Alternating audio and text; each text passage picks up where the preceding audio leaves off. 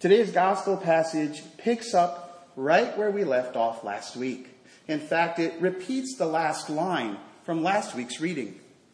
Today, this scripture has been fulfilled in your hearing.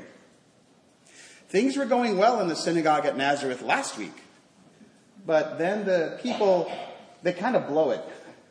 Is not this Joseph's son, they ask, amazed at his knowledge, but incredulous at the possibility that one of their own could actually have such wisdom. Their skepticism is more obvious in Matthew's version of this story than it is in today's passage from Luke. In chapter 13 of Matthew, it says, Coming to his hometown, he taught them in their synagogue, so that they were astonished and said, Where did this man get this wisdom and these mighty works? Is not this the carpenter's son? Is not his mother called Mary? And are not his brothers James and Joseph and Simon and Judas? And are not all his sisters with us? Where then did this man get all these things? And they took offense at him. And you know, God bless small towns, but some things never change. I imagine those Nazarenes so narrow in their vision that they just can't picture anything profound rising from their backwater village. So, at the same time that they want to hold on to Jesus because he's a prophet and a miracle worker, I mean, who wouldn't want someone like that handy in an emergency? He's really only welcome on their terms. Stay here and do all these amazing things among us, they cry, but stay small.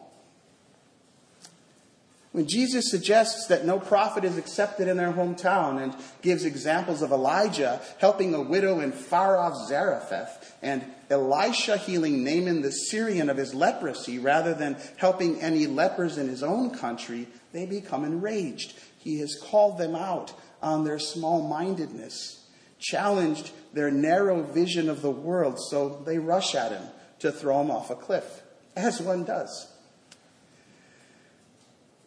Jesus had to leave Nazareth to fulfill what God called him to be, to grow into his full stature, to bring that salvific light to the world.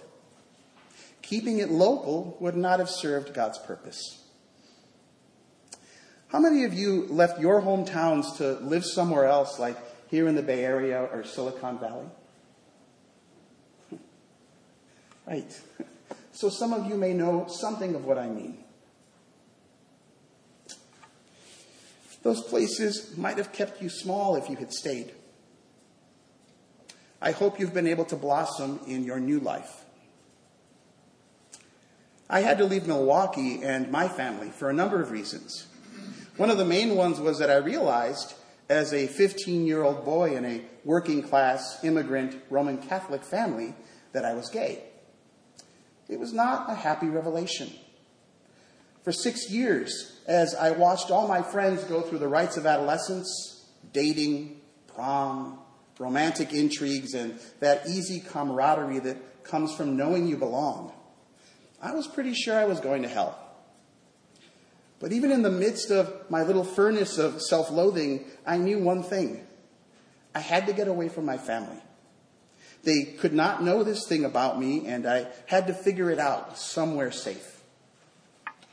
So I went to the University of Wisconsin in Madison, far enough that I could ever so slowly become myself, but close enough that my parents could still visit once a month and buy me groceries. my mother was a classic guilt tripper, a real pro, actually. Uh, for my first two years at college, she would call me weekly and beg me to come back home. I would be on the phone in my dorm room imploring her, Mamá, solamente le estoy pidiendo que tenga fe en mí. Mom, I'm just asking you to have a little faith in me. These conversations happened so often that my dorm mates would mimic me. And they didn't even speak Spanish. Solamente pidiendo para fe. Solamente pidiendo para fe, they would say. When I moved to San Francisco at age 27, my mother would barely speak to me. She cried when I left. And she cried pretty much every time I went back to Milwaukee to visit uh, when that moment came that I had to head to the airport and return to California. I remember listening to the album Jazz by Queen a lot in my late teens. One song that I played over and over again was called Leaving Home Ain't Easy. Part of the lyrics go like this I take a step outside and I breathe the air and I slam the door and I'm on my way. I won't lay no blame. I won't call you names because I've made my break and I won't look back. I've turned my back on those endless games. I'm all through with ties. I'm all tired of tears, shaking dust from my shoes. There's a road ahead and there's no way back home. Oh, but I have to say, leaving home ain't easy. I'm not sure what would have happened to Jesus had he stayed in Nazareth, but I imagine we wouldn't be sitting here today talking about him. I know I would not have become a priest had I stayed in the Midwest. I really don't think so. Too many things had to happen here for me to grow into that call. For one thing, I had to learn to love myself and let myself be loved. As I said to you last week, you too have been called by God for something. And I don't mean a call to be a doctor or an engineer or a captain of industry or whatever career or job you have had. I mean called to be a channel of God's kindness and love in this world. It is to that you are called in your own unique way, with tasks set before you that you won't always know ahead of time. And maybe like Jeremiah in today's first reading, you will need to step up before you're ready. Like him, you might find yourself arguing with God. Ah, Lord God, truly I do not know how to speak, for I am only a boy. I know I've been there myself. But as I told myself over and over again in seminary, and as I tell you today, God does not call the equipped, God equips the called. And hard as it will be sometimes, you must find your own path. You must heed the call of your Maker and your Savior. Put away your pettiness. Put away your fear, your smallness, all the obstructions you place between yourself and the vulnerable hearts of others. Enough of that. Love. That is what it's about. As it says in the first reading, and as it said in the psalm today, before I formed you in the womb, I knew you. And before you were born, I consecrated you. I appointed you. Not all of us are going to be prophets like Jeremiah. None of us is going to be Jesus, presumably. Um, but we all have our small thing to do. And if you have been in a place of smallness that had to break away so that you could be your larger self, or if you're in that place right now, you know that there is more to the path God has called you to journey upon.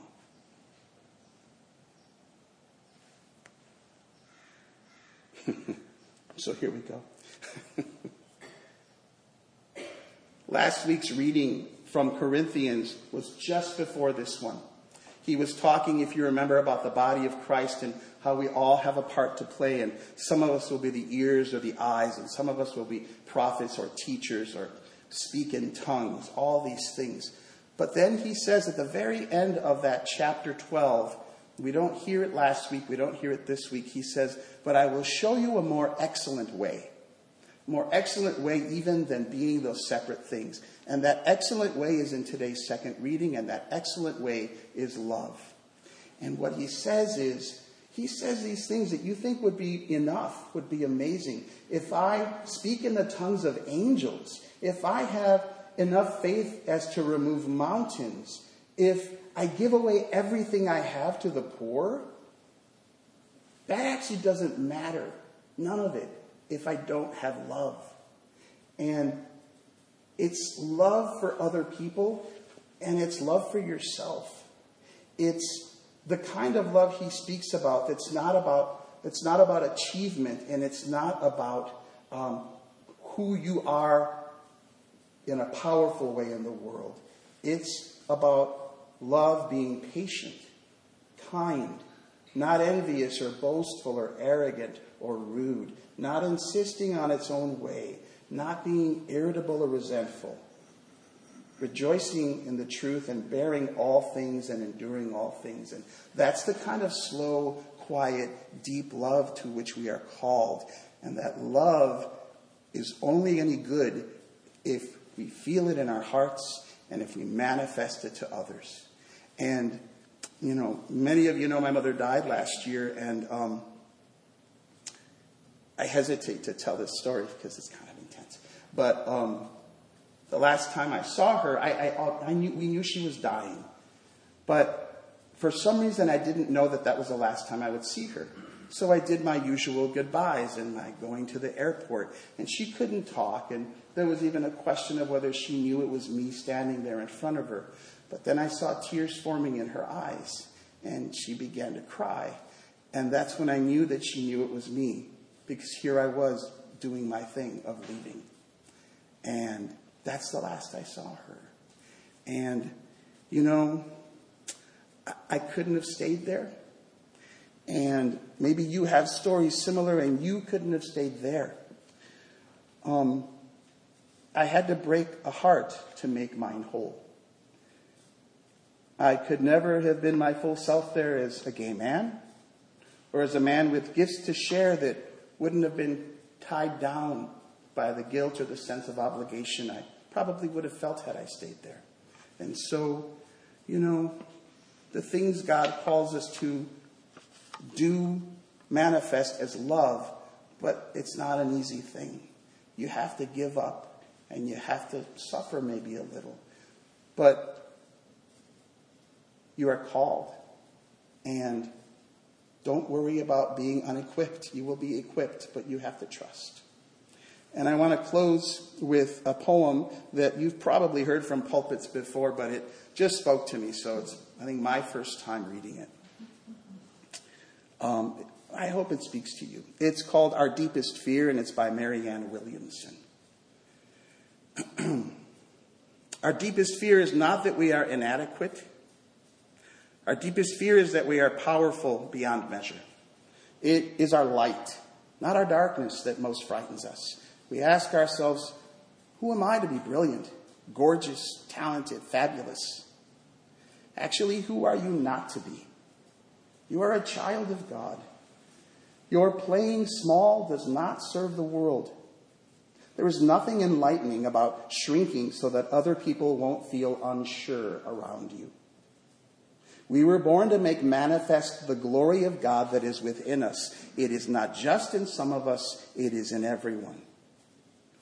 As we let our own light shine, we consciously give other people permission to do the same.